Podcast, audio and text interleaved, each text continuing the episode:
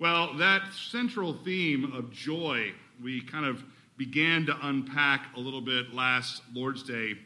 The Apostle Paul, in this brief but precious letter, exhorts the church in the mutual pursuit of everlasting joy. To this end, we observed that he calls upon them to adopt the mind of Christ, to, in effect, think like Jesus. We saw here that adopting the mind of Christ will lead us to think differently about everything and about every one. And this adapting or adopting of Christ's mind will move us to seek Christ's interest above our own interests. We will find today that tasting of the joys of Christ will require the adoption of his mind but in particular, the adoption of his interests.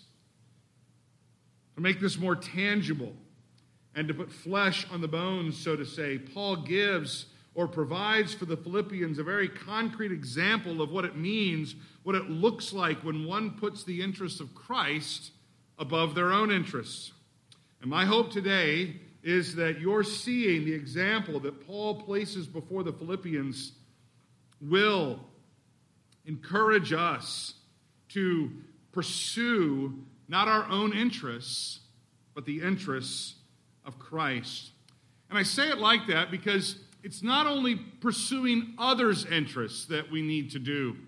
You might even think back in Philippians chapter 2, the passage, we're going to read from this in just a moment, but let me just mention to you, he says back in Philippians chapter 2, verse 3, that we should regard as more important than ourselves others.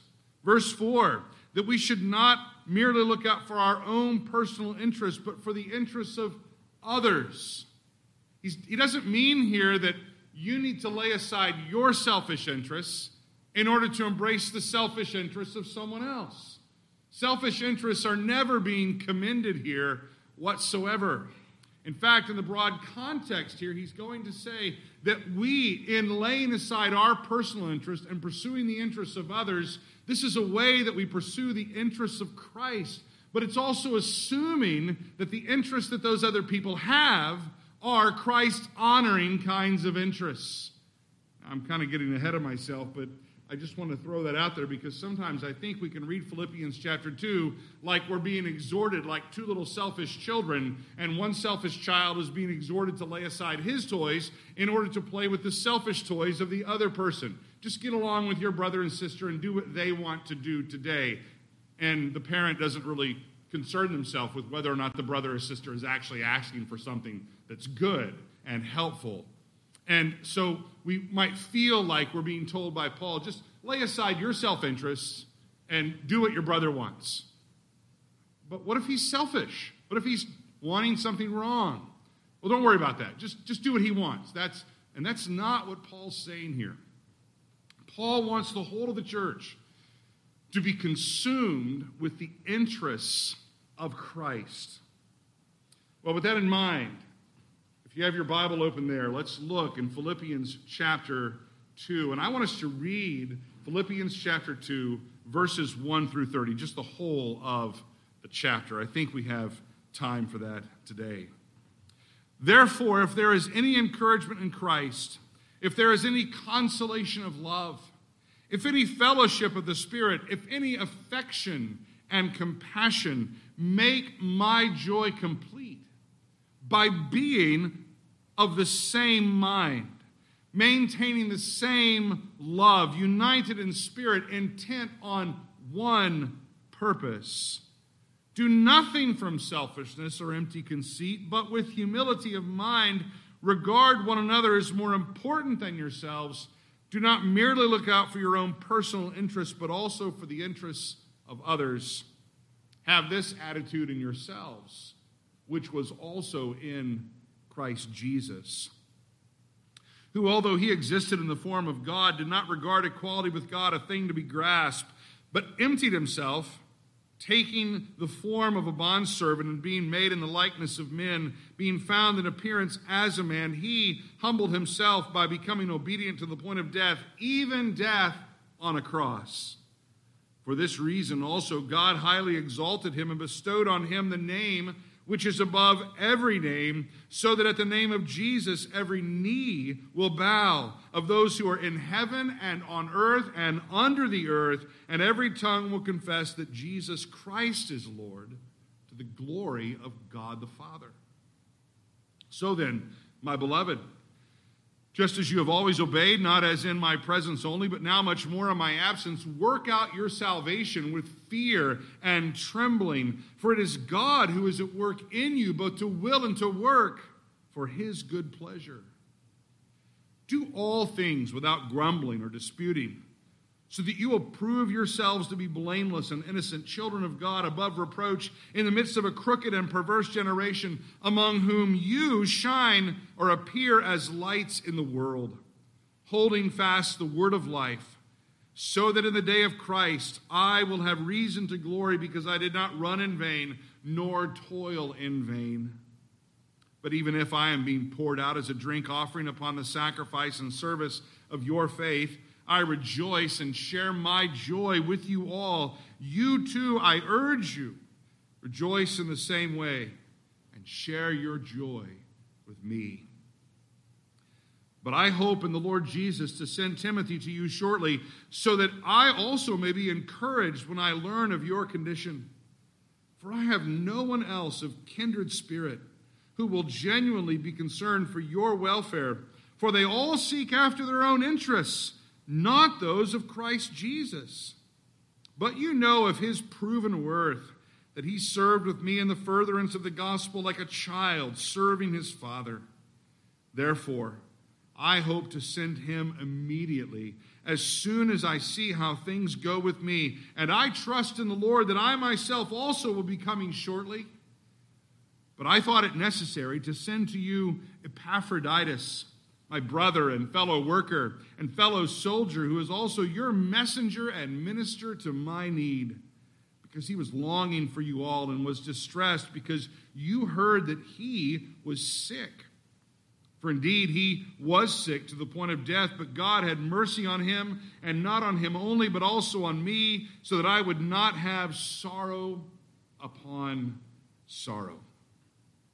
Therefore, I have sent him all the more eagerly so that when you see him again, you may rejoice, and I may be less concerned about you. Receive him then in the Lord with all joy, and hold men like him in high regard, because he came close to death for the work of Christ, risking his life to complete what was deficient in your service to me. What a wonderful chapter. It's hard just to read one chapter of Philippians. You just want to read the whole thing every time you, you read a part of it. Well, it's in this section, within these 20 verses here, that we find what we mentioned last Lord's Day to be the key verse, I believe, of the book of Philippians, and that is Philippians chapter 2 in verse 5. Have this attitude in yourselves, which was also in Christ Jesus. We mentioned a a brother by the name of C.D.F. Moule, who translated this text in this way adopt towards one another in your mutual relations the same attitude that was found in Christ Jesus. Adopt towards one another in your mutual relations the same attitude that was found in Christ Jesus. Well, this gets at the heart of Paul's exhortation to the church he desires them to complete his joy in the embracing and living out of a new attitude, a new mindset that is seen in Christ himself. But he wants to kind of flesh this out more. And to do that, to kind of put more flesh on these bones, so to say, he wants to paint a fuller portrait of Christ. And he does this by offering in the final verses of the chapter not only one, but two glorious examples of men who, for joy before them, have given themselves fully to the fulfilling of Christ's interests. And those two men are Timothy and Epaphroditus. And though Epaphroditus provides a delightful example that's worthy of our attention, Our time is limited today, and we want to consider here Timothy at least as fully as we can. Look back again in the text of Philippians chapter 2, beginning in verse 19, and let's just read these few verses that kind of focus our attention in on Timothy. But I hope in the Lord Jesus to send Timothy to you shortly, so that I also may be encouraged when I learn of your condition, for I have no one else of kindred spirit who will genuinely be concerned for your welfare, for they all seek after their own interests, not those of Christ Jesus. But you know of his proven worth, that he served with me in the furtherance of the gospel like a child serving with his father. Therefore, I hope to send him immediately, as soon as I see how things go with me. We here we're given kind of a, a mini biography of this young man by the name of Timothy. You know, church history has a lot to say about Timothy, various uh, legends and stories, some that are verifiable, some that are fanciful. Uh, lots of conversations about his bones and where those are and where they've finally been laid to rest. If you're interested, you can see me later. I can tell you where to take a pilgrimage to go touch his bones. It won't do any good, it'll cost you a ticket, and you'll waste your time. But let me know, I can tell you where to go. Well, we're not really interested in fanciful stories about Timothy's bones today, but we do want to know how we can put more flesh on the bones of Timothy and see him more fully. To that, we want to go to Scripture, and Scripture helps us get a better picture of this young minister of the gospel. Well, there are three things that I'd like to do today. If you're the note taker, you can jot these down and we'll try to fill these out as we go. Number one, I want us to consider the portrait that we have of Timothy that Scripture gives to us. So we're just going to kind of be moving through uh, sequentially through texts in the book of Acts and Paul's epistles. We're going to look at Timothy and kind of kind of see what Scripture has to offer about him. Secondly, we're going to come back to this text in Philippians chapter 2 and we're going to learn that in these just couple of verses, Paul is going to take all of his experiences that he's had with Timothy, and it's like he just condenses them.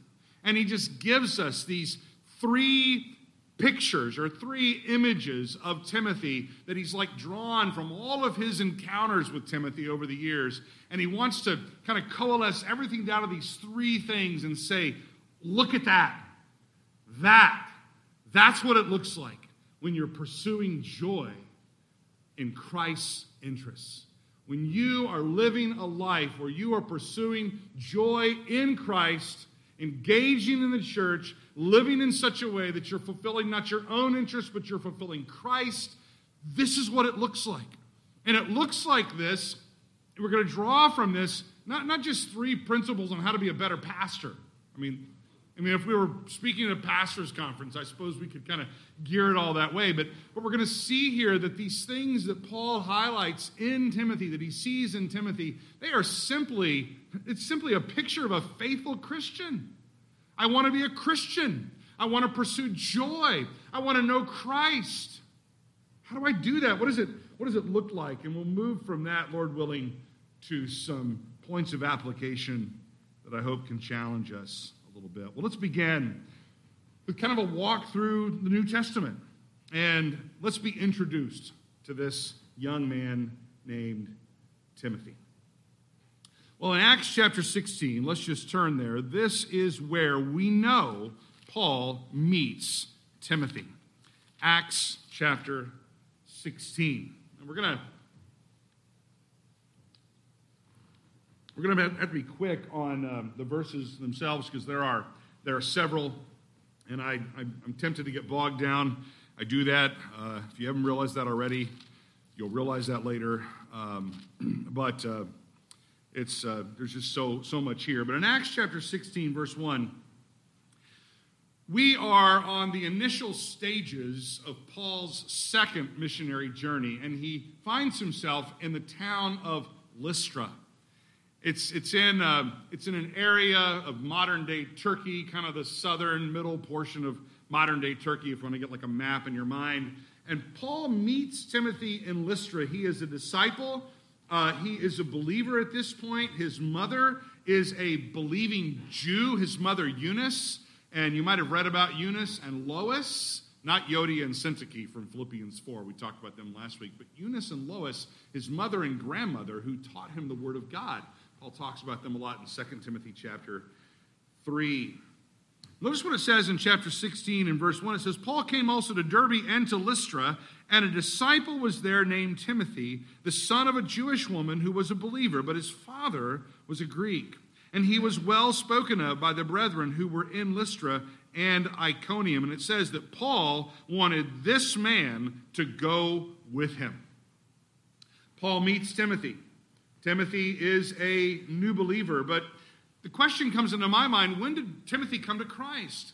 And interestingly, the second missionary journey is preceded by, well, the first missionary journey, all right? I worked all week to figure that out. But if you look back in Acts chapter 14, this is the first missionary journey, and it says in Acts chapter 14, in verse 6, that Paul made his way to a couple of towns in the area of Lycaonia. And the two towns that he comes to in Acts 14, verse 6, are Lystra and Derbe.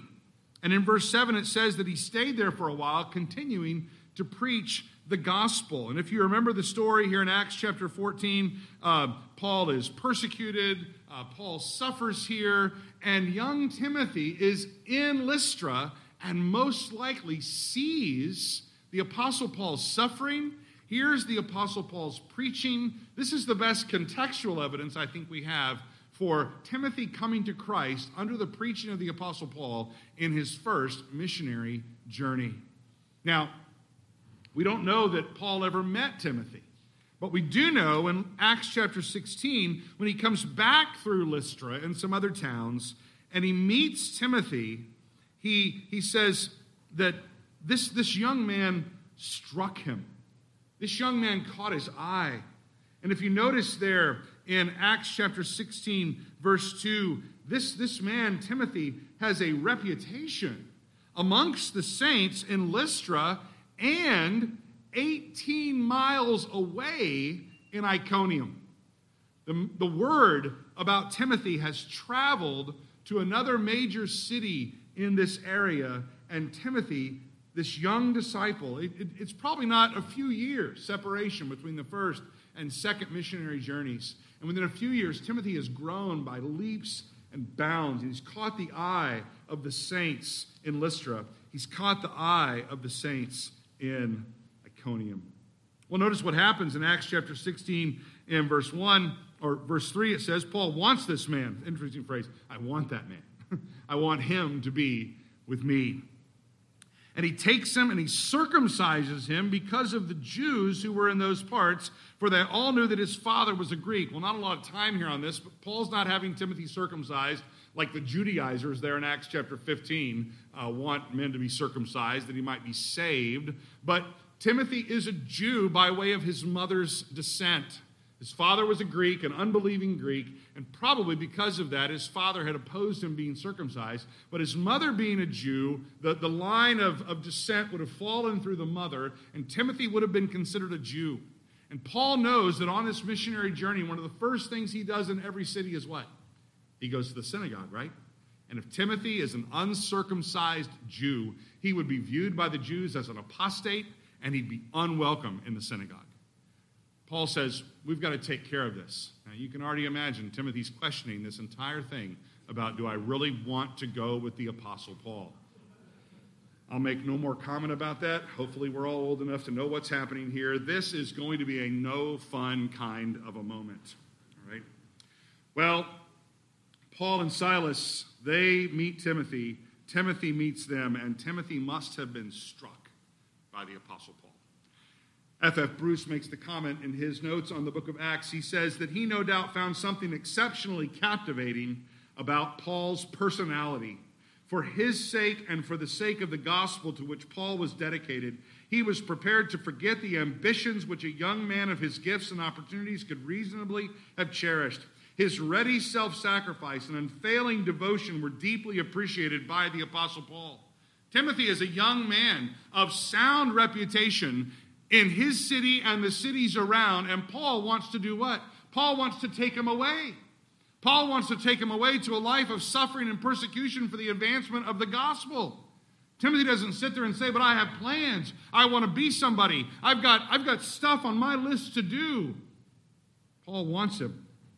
And Timothy can't say yes fast enough.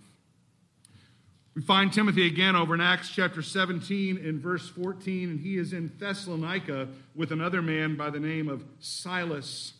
In 1715, we find that Timothy remains for some time before joining Paul later in Corinth. And if you jump over to Acts chapter 18, verse 5, it says, Finally, Silas and Timothy came down from Macedonia, and when they did so, it says in Acts 18, 5, Paul began devoting himself completely to the word. He's been without Timothy and Silas for a while. They've been left in Macedonia. They've been doing ministry in Thessalonica and maybe Berea. And finally, they come to join Paul. He had waited for them in Athens. You might remember Athens in Acts chapter 17, where he goes to the Areopagus. And Paul waited for them there, but they never came.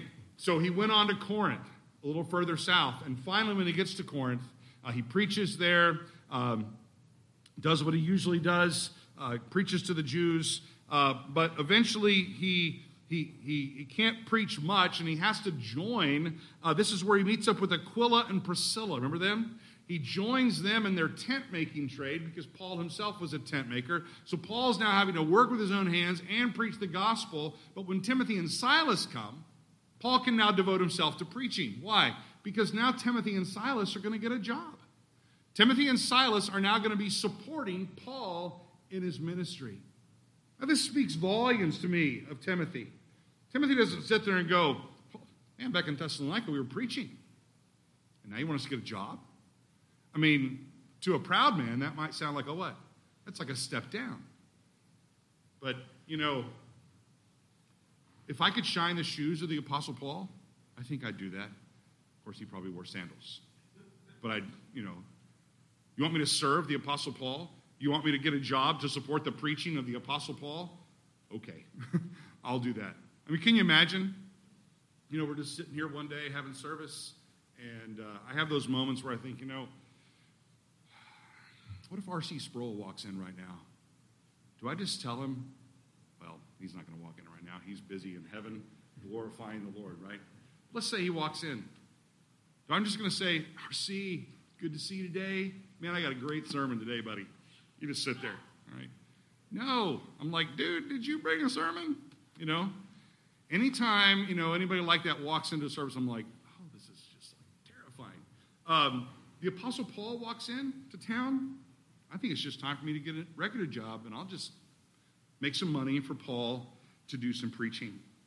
Timothy and Silas were those kinds of men, enabling him to devote himself to the preaching of the word. We find Timothy again in Acts chapter 18 in verse 19. It says that they came to Ephesus, and the they is including Timothy here. Now we come to Ephesus, and they're doing ministry there, and they stay there for a little while. They reason with the Jews in the synagogue. We find them again in Acts chapter 20. In Acts chapter 20, verse 4, this is the, this is the passage where Paul is Paul is, well, this is the context here is that Paul's going to be heading back to Jerusalem. Uh, this is the uh, kind of the end of the third missionary journey. Paul's going back to Jerusalem with, a, with an offering for the saints. Uh, he, he knows that probably he's going to get arrested when he gets there. Uh, Timothy is here as well as another small group of men in Acts chapter 20, verse 4. We read of Sopater, Aristarchus, Secundus, Gaius, Tychicus, Trophimus, and there's Timothy stuck right in the middle of this men in, in this group. In Acts chapter 20, verse 10, we find uh, them at Troas. And uh, uh, Troas there, this is when Eutychus falls out of the window, and Timothy was there. Timothy was there and, and, and saw all of those events happen. He saw the Apostle Paul raise this man back from the dead. Well, that's the last encounter we have in the book of Acts. But look over in, uh, in Romans chapter 16. Romans chapter 16, in verse 21, we find Timothy mentioned again, and he is referred to here specifically as a fellow worker. Apparently, when he writes the book of Romans, Paul has Timothy with him, and he has several other men as well. Timothy, my fellow worker, greets you, and so do Lucius and Jason and Sosipater, my kinsmen. It's my one, maybe, well, I think it's back in the book of Acts too, but here I get mentioned in the Bible. What a, what a deal, all right? It's Not much of a not much of a name, but I got to hang out with Paul apparently. Timothy is a fellow worker with the apostle Paul. 1 Corinthians chapter 4. Just turn over to 1 Corinthians. 1 Corinthians chapter 4 verse 17, we find Timothy mentioned again. It says that for this reason I have sent to you Timothy, who is my beloved and faithful child in the Lord, and he will remind you of my ways which are in Christ Jesus. Now, get the weight of this. Paul sends Timothy to Corinth, kind of representing him to the church. Perhaps, perhaps Timothy was the carrier of the letter. We don't know, but he may have been the one that carried 1 Corinthians to the church there in Corinth. But notice how Paul describes him his beloved and faithful child in the Lord, which might lend credibility to the idea that Paul, it was Paul's preaching that converted Timothy. Uh, it's his, it's, he's his convert, if you will. And he's going to remind the Corinthians of Paul's way. Now, to remind the Corinthians of Paul's way would require Timothy to be what? Very acquainted with Paul's way. 1 Corinthians chapter 16. Flip over there. 1 Corinthians 16, verse 10. Paul says, If Timothy does come, see that he is with you without cause to be afraid for he is doing the Lord's work as I also am. So let no one despise him, but send him on his way in peace, so that he may come to me, for I expect him with the brethren. Timothy, we know from the book of Second Timothy, had a tendency to be a little diffident at times, a little timid.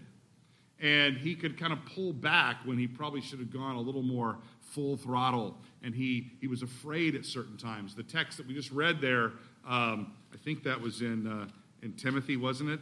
Uh, from the, uh, is that the reading of the law today? Yeah, I believe so. Uh, we, uh, in 2 Timothy chapter, chapter 1, no need to flip there, but it says later on in Philippians, or 2 Timothy 1, verse 7, that God has not given us a spirit of timidity, but of power, love, and self discipline or a sound mind. And there, Paul is exhorting Timothy don't be too timid, don't be too afraid, stand for what is true there in the church. Back to, uh, uh, back to uh, 1 Corinthians 16 and verse 10, you may still be there. Um, notice that Timothy is not on his own, he is also traveling with some brethren. Travels with, with others that are also serving and ministering with the Apostle Paul. 2 Corinthians chapter 1, turn there. 2 Corinthians 1 1. Timothy is referred to particularly as our brother. And in 2 Corinthians chapter 1 verse 19 we're told that Timothy preached alongside Silvanus and the apostle Paul. 2 Corinthians 1:19 For the son of God Christ Jesus who was preached among you by us by me and Silvanus and Timothy was not yes and no but yes is yes in him. Well, let's not take time to swift to, to turn to Philippians itself. We'll, we'll see that uh, later on. But look over in Colossians. Colossians chapter 1. Colossians chapter 1, verse 1. Again, he's probably known here to the Colossians. He is referred to as our brother. Paul, an apostle of Jesus Christ by the will of God, and Timothy, our brother. Uh, Colossians chapter 4, verses 10 through 17. We won't, we won't read that, but let me highlight for you in verse 10. There's several men mentioned in these, these, these, these verses. Aristarchus in verse 10, Mark in verse 10, Jesus in verse 11, Epaphras in verse 12, Luke and Demas in verse 14, Nympha in verse. Um, well, Nympha is not. He's, he, he sends a greeting, a greeting to Nympha. All right, but he but he says Aristarchus, Mark, Jesus, Epaphras, Luke, and Demas are all with him. They're all with him while he writes this letter. But if you turn back to Colossians chapter 1 verse 1, who is it that gets named in the opening superscription of the letter? It's not Aristarchus, it's not Mark, it's not Jesus, it's not Epaphras, it's not Luke, it's not Demas. It's Timothy. He's the only one of all the men that are with Paul. Timothy receives the mention in the superscription. We'll come back to that in a moment. I think that's significant. Look over to 1 Thessalonians. It should just be almost across the page after the book of Colossians there. This is like a Bible drill or straight through the New Testament books here. 1 Thessalonians 1 1, Paul, Silvanus, and Timothy to the church of the Thessalonians. In chapter 3 of 1 Thessalonians, in verse 2, we find that Timothy again uh, is referred to as our brother and God's fellow worker in the gospel of Christ to strengthen and encourage you as to your faith. Now back up to verse 1. Let's just read that whole thing and understand what's happening, what he's saying here about Timothy. Therefore, when we can endure it no longer, we thought it best to, to be left behind at Athens alone. And what he's talking, the we here is Paul and Silas. Paul and Silas are going to be left in Athens. They're going to send Timothy back to Thessalonica because they want to get a report of what's going on. And Timothy is given this, this charge to go and find out what's going on in Thessalonica. And we sent Timothy, our brother and God's fellow worker in the gospel of Christ. And here's why. Notice the statement to strengthen and encourage you as to your faith. It makes me think of Philippians chapter 1 when Paul says, that he believes he's going to remain on the flesh. Why? For your progress and for your joy in the faith. And here Paul says Timothy's job, Timothy's task was to strengthen and encourage the Thessalonians in their struggles. Notice right across the page in 1 Thessalonians 3, verse 6, Timothy apparently comes back. But now that Timothy has come to us from you and has brought us good news of your faith and love, that you always think kindly of us, longing to see us, just as we also long to see you. So Timothy has now returned. Also, um, Second Thessalonians. And there, Second Thessalonians chapter 1, verse 1. Again, just like with First Thessalonians chapter 1, verse 1, the writers of this, or the ones that are uh, the letters attributed to in the superscript, is Paul, Silvanus, and Timothy. Um, 1 Timothy chapter 1 verse 2 tells us something else about Timothy. Again, he is referred to here as in 1 Timothy 1 2 to Timothy, my true child in the faith. Now, there was a passage we saw in Corinthians uh, just a moment ago speaking about uh, uh, kind of using terms, Paul using terms and I think it's uh, 1 Corinthians 4.17, uh, Timothy is Paul's faithful child, but here he is called my true child in the faith. Also, 1 Timothy chapter 1 and verse 18, we read, This command I entrust to you, Timothy, my son. These are very intimate words that Paul uses for Timothy. 1 Timothy chapter 6, verse 20. 1 Timothy 6:20, "O Timothy, guard what has been entrusted to you." There's this sense in Paul's epistles to Timothy that the baton, if you will, of the trust, of the truth, of the gospel, the faith, is being passed from that apostolic band, and now it's being passed to men who will guard that trust. It's not an apostolic succession, it's a succession not of men, it's a succession of truth we might say.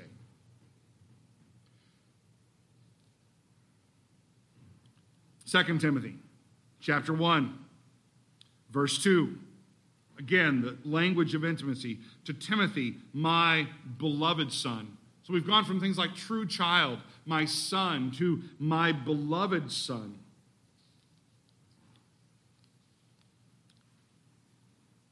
I love verse 4 of 2 Timothy chapter 1. It says that he longs to see Timothy, even as I recall your tears, so that I may be filled with joy. I mean, there's this mutual intimacy between Paul and Timothy. Paul is longing for Timothy, Timothy is longing for Paul. There's a joy that happens in the sharing of that intimacy between the two men. We might say the relationship of Paul and Timothy is akin to that of a David and a Jonathan, or an Elijah and an Elisha, or a Moses and a Joshua, and now we have Paul and Timothy. I might even think of the apostles themselves. We think of Jesus and John, who's often referred to as what? The apostle whom Jesus loved. I mean, he loved all the apostles, right? He loves us all, but there was a special relationship between Jesus and John. The little book of Philemon, if you keep turning back uh, toward the book of Hebrews, Philemon, uh, you're going to miss it. Don't turn too many pages. It's just one little chapter here. And, and in Philemon 1 1, again, Paul, a prisoner of Christ Jesus, and Timothy, our brother. One final reference here in this kind of whirlwind tour through the New Testament Hebrews chapter 13. We find Timothy in Hebrews? Well, sure, because Paul wrote Hebrews, right? Anyway. You know what's interesting is that, uh, that some believe that Timothy wrote Hebrews and that Paul sneaks a little word in here about Timothy at the end of the letter. I don't know. Interesting. All right. Um, notice what he says in verse uh, 22 But I urge you, brethren, bear with this word of exhortation, for I have written to you briefly. Take notice that our brother Timothy has been released, with whom, if he comes soon, I will see you. Now, Released from what? I mean, that, that just like whets the appetite for curiosity. What's he been released from? Well, he could have been released from prison. This is a term that's used sometimes of men that are imprisoned and they're released, they're set free. Or it's also used of men who are serving in particular capacities and they are then released from their responsibility and now they can go. Either way, Timothy's not with Paul or the writer of Hebrews. But he's going to be coming soon, he hopes. And when he comes soon, Timothy and the writer of the book of Hebrews, they hope, will be able to travel and come and encourage face to face the believers. Now, I want to return to something I mentioned a moment ago about Timothy appearing in the superscription of some of the letters. I know for some this may be just rather pedantic, and you're thinking, oh my goodness, the superscription of the letters. Maybe you're one of those people that reads a book and you skip the preface. Don't do that. It's like a great sin to skip the preface. All right, because there's all kinds of stuff.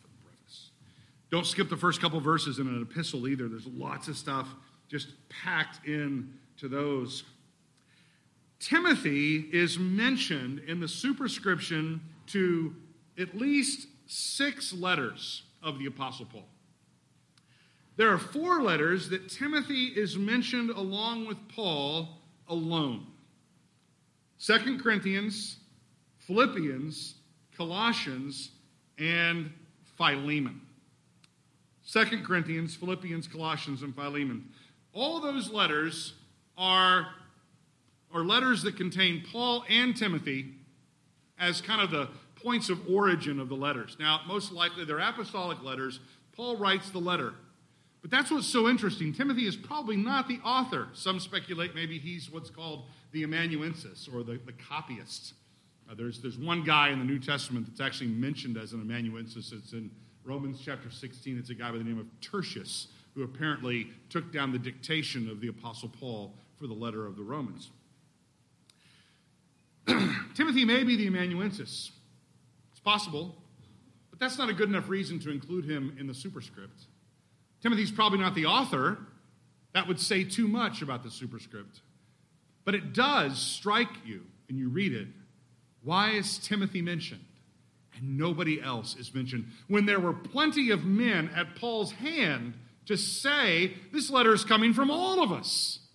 No, he simply says it's coming from me and from Timothy. And then in 1st and 2nd Thessalonians, uh, we have, we have uh, Silas, or sometimes he's called Silvanus and his name is snuck in there as well, and it's Paul and Silvanus and Timothy.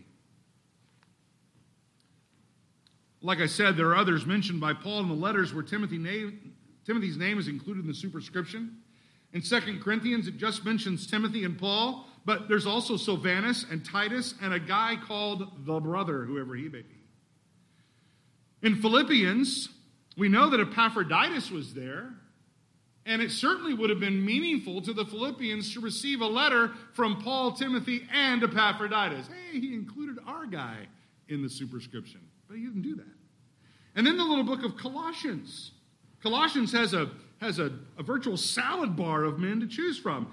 Aristarchus, Mark, who in fact in 2 Timothy 4:11, Mark is called useful to Paul. Remember Mark? John Mark, who abandoned Paul and Barnabas on their first missionary journey. Barnabas wants to take him with him on the second missionary journey, and Paul's like, eh, he's not coming. But somewhere along the line, Paul and Mark reconciled, and Mark becomes useful.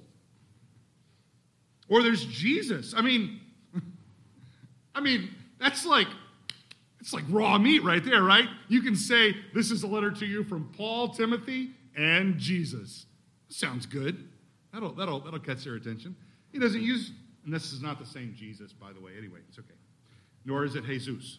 It's not not that guy. He has Epaphras, he has Luke, he has Demas. Kind of glad he didn't include Demas's name in there because we learned later in 2 Corinthians chapter 4 that Demas having, you know, he forsook Paul because he was in love with the world. Right? Demas apparently was an apostate. And then in the book of Timothy or Philemon, there's other men. There's Epaphras, Mark, Aristarchus, Demas, and Luke again. But Timothy is mentioned with Paul, the author, prominently. Timothy takes a position as first in rank of all these men.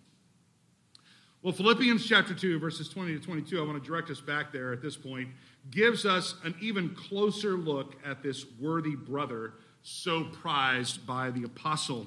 So turn back there in your Bibles, if you would, Philippians chapter 2. And having seen the breadth and scope of various texts introducing us to Timothy, I want us to take a closer look at some of the considerations that Paul gives of his character in light of those shared experiences. So we're going to take all that stuff we just kind of read through. You're thinking, man, there's a lot of stuff. I hope I didn't lose you in that.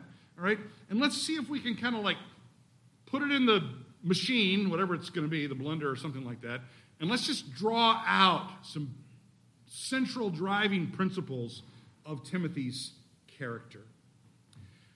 Philippians chapter 2, we're going to start in verse 20. He says, I have, I love this, no one else I have no one else. And you've, you've seen the list of guys.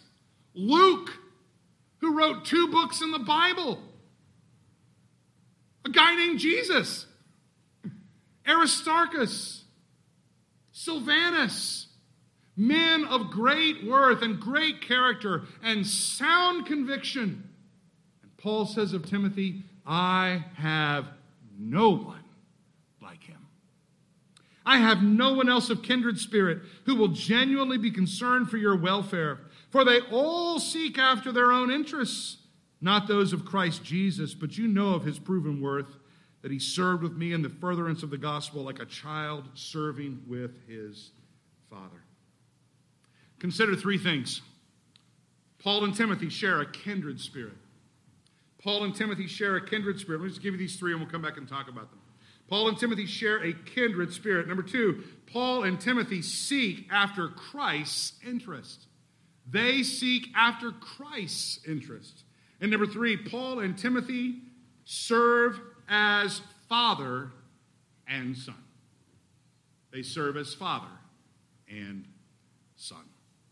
We'll consider briefly that these men share a kindred spirit. 1 Corinthians chapter 16. I haven't worn your finger out yet. Let's look back there for just a moment.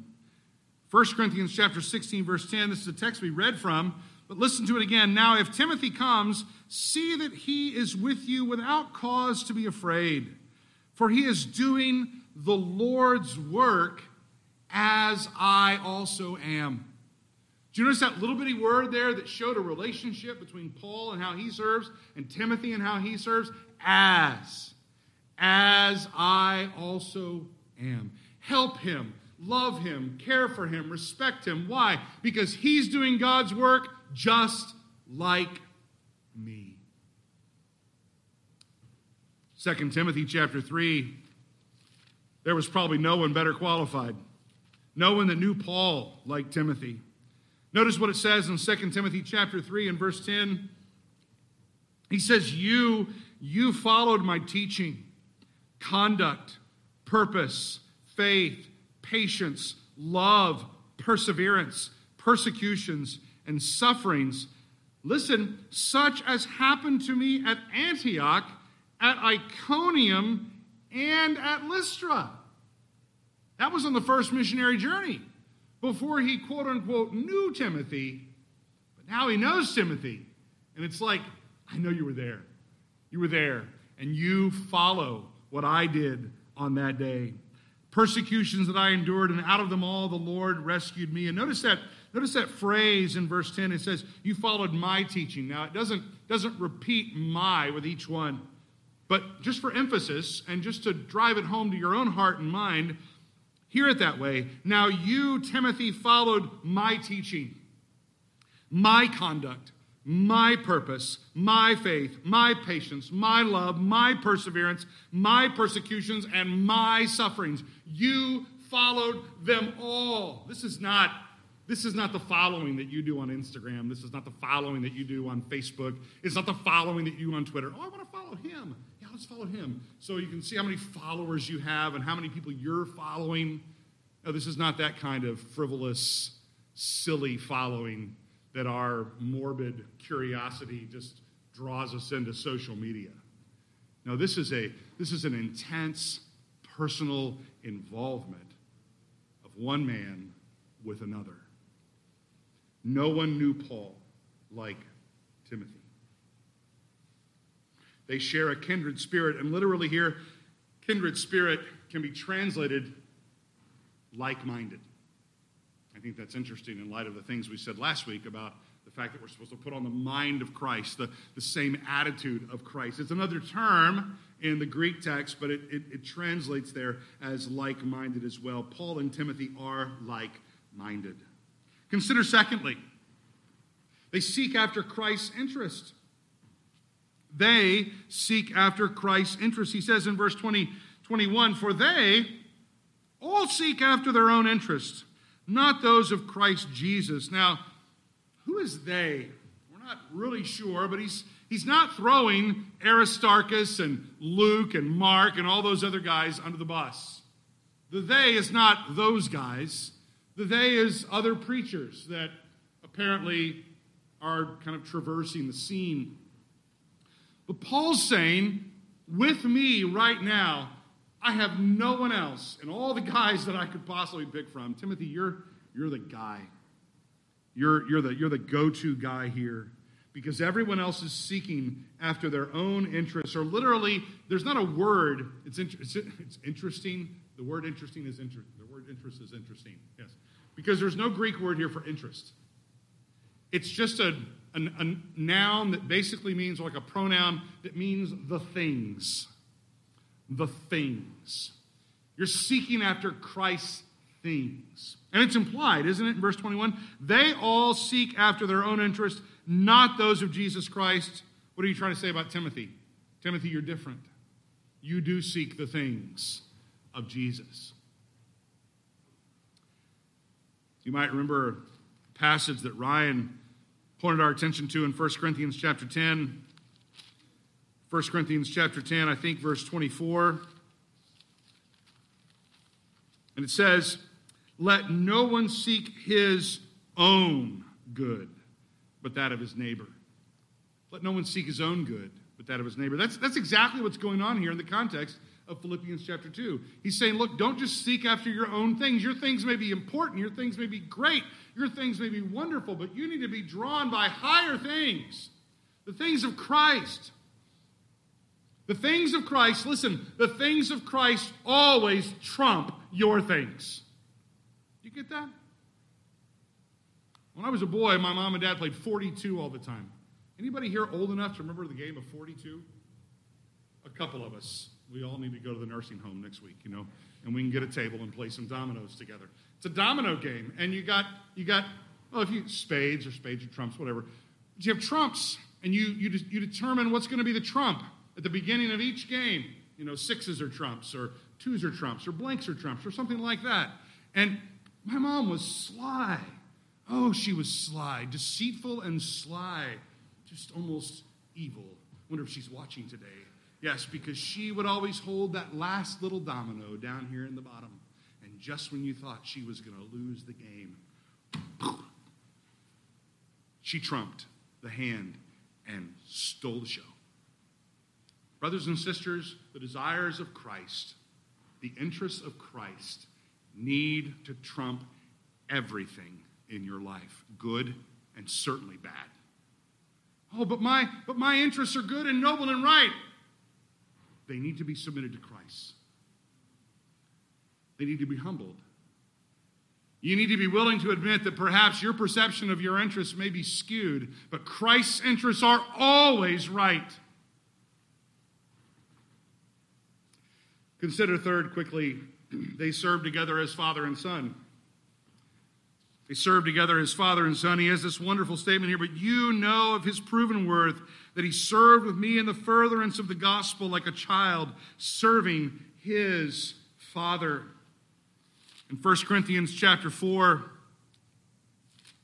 1 Corinthians chapter 4 and verse 16, we read this about, about Timothy. Therefore, I exhort you, be imitators of me. I, get that in verse 16. He says, Be imitators of me. Paul would often say things like, Follow me as I follow Christ. All right? You want to be able to say that to somebody, right? Follow me as I follow Christ. And you feel, Oh, that, that sounds too proud. Right? Well, if you're really following Christ, tell somebody to follow you. I mean, follow, be a good example in that regard. But here, Paul says, I exhort you, be imitators of me for this reason. For this reason. Because I want you to imitate me, I'm sending who? Timothy. Isn't that great? I want you to follow me, so look at Timothy. Because he does what I do. He, he walks like I walk. He's engaged in the things I'm engaged in. He's interested in the things I'm interested in. Why? Because, like a son serving with his father, we're interested together in one thing and one thing only, and that's the things of Christ. We want the things of Christ. Do you? Do you want the things of Christ above your things? Brothers and sisters, listen, if you don't want the things of Christ above your things, then you're pursuing your things in spite of Christ's things, and that is sin. And it will not, listen, it will not lead to joy. It will lead to everlasting sorrow. Brothers and sisters, we are to be those who pursue the things of Christ. And he does it following Paul, as a son does his father. My dad and I were laughing about a, little, a little plate, a little plate that's at my mom and dad's house. It's in the china cabinet of all things. All these beautiful things my mother's collected from over the years, and there's a plastic plate in the china cabinet, and it has a picture of my dad and I working on a car. All right? And so this was probably like yeah, 1972. Yes, Ryan, it's before you were born or even thought about, okay? And uh, I'm feeling old. So there it was, a little plate, made in kindergarten, and it was for Mother's Day. This is the way a boy loves his mother. On Mother's Day, he makes a plate with a picture of his dad and him on it. And I gave this to my mom, and it had a picture of me and dad with his toolbox. My dad had the coolest toolbox. It had this leather handle, it was metal, had a leather handle, and I would want to carry it all over the place, all right? And we're working on a car, and the car we're working on is a, is a racing car with a big number five on it. If you're old enough to think 1972, big number five colored racing car, this is Speed Racer, all right? There it was. I was working on Speed Racer with my dad, and that was cool. That was awesome. Why? Because I was with my dad. And a boy has those few but precious, sweet moments where he just wants to be like his dad. He just wants to do what his dad does. He is pursuing the things of Christ. Let me just ask you a few questions as we wrap this up. Considering Timothy and Paul in their labors together of kindred spirit, pursuing Christ's interests, laboring as father and son, let me ask you just a couple of questions. Thinking on Paul and Timothy sharing this kindred spirit, who are your closest friends? Who are your closest friends? There were lots of ways to kind of go and trying to press this and apply this, and I, I thought I'd go this way. Who are your closest friends? The proverb says in Proverbs 13, verse 20, that he who walks with the wise grows wise, but a companion of fools is destroyed. I believe that Paul's closest friend in this world was Timothy. He had no one else like him. Let me ask that question a little differently, not just who are your closest friends, but who's your Diana Barry? You're thinking, what did he just say? Some of the girls got it. Who's your Diana Barry? Who is your bosom friend? Well, you didn't expect that. Or you just didn't understand it. Or you've just never seen Anne of Green Gables. You're just too manly for that. I know. I understand, Joe. Just too, totally too cool for Anne of Green Gables. Come on. Well, I'm not talking about two silly girls, two silly teenagers, but I, I love the, the, the that story between Anne and her little bosom friend, Diana Barry. Anne says that a bosom friend is an intimate friend, you know, a really kindred spirit to whom I can confide my innermost soul. I've dreamed of meeting her all my life. I never really supposed I would, but so many of my loveliest dreams have come true all at once that perhaps this one will too. Do you think it's possible, she's saying, that I could truly have a bosom friend? Paul found in Timothy a kindred spirit. Friend, who is your kindred spirit? Let me ask you this other question about them. Why are they your kindred spirit? Why are they your bosom friend? Is it because they pursue the interests of Christ? Or is it just because they're all about what you're all about? Don't we like people that are about what we're about? We all love people that like what we like and they want to talk about what we like. They want to hear what we want to talk about. They want to listen to us all the time. Let me just say, that's understandable. But it's a selfish and worldly way to choose a friend because it's not wisdom. Wisdom would exhort you to pursue a friendship with someone who pursues Christ above all things. And if they're pursuing you, they may not necessarily be pursuing Christ. Considering Paul and Timothy's joint seeking of Christ's interests, let me ask you, what do you really love to do? What do you really love to do in life?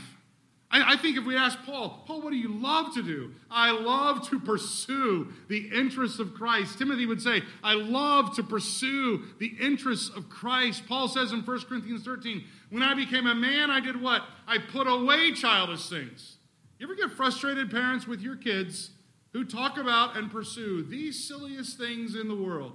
And you're just like, oh my goodness, how can I possibly turn the conversation to something helpful? You know why they do that? Because they're children. Let me ask you, mom and dad, what do you spend your time talking about? I wonder if your children ever go, man, I really wish my mom and dad would pursue the things of Christ because all we talk about is whatever.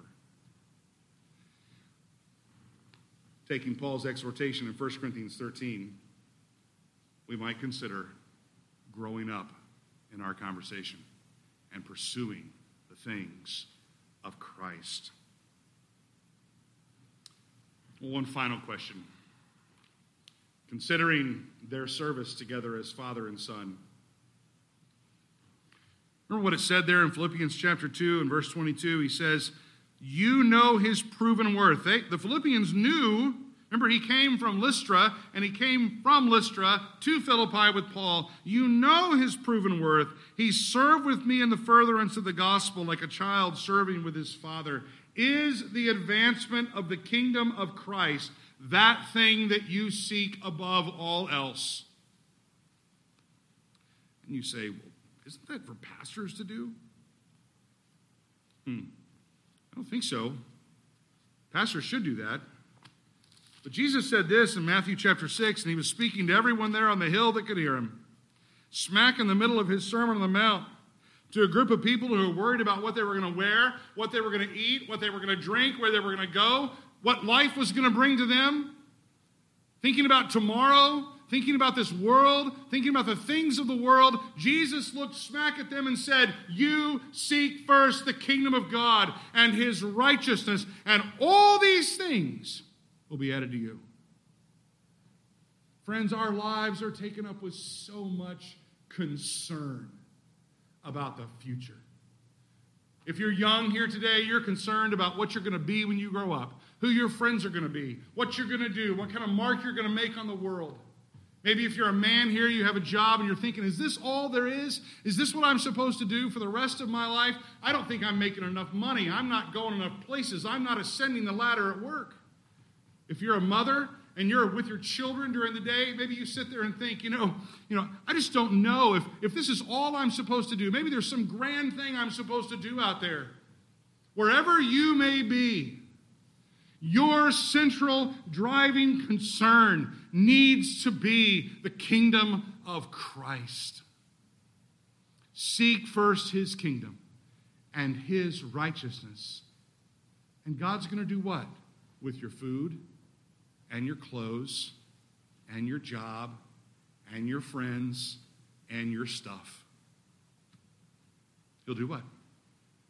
He'll take care of everything that you need because you have determined to seek first the kingdom of God and his righteousness. Beloved, in that, in that there is the finding of true joy. And as a church, let us strive to be a church that pursues the interests of Christ above all things and to do it together for joy and for the glory of God. Let's pray together.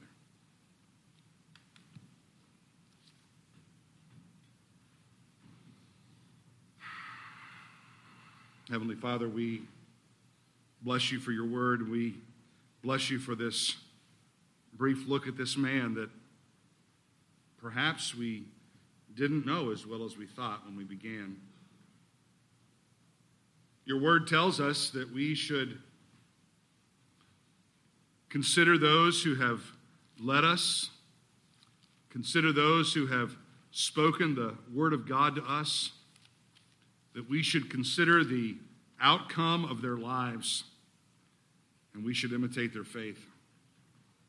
Oh God, I pray you would help us to consider this man, Timothy, today.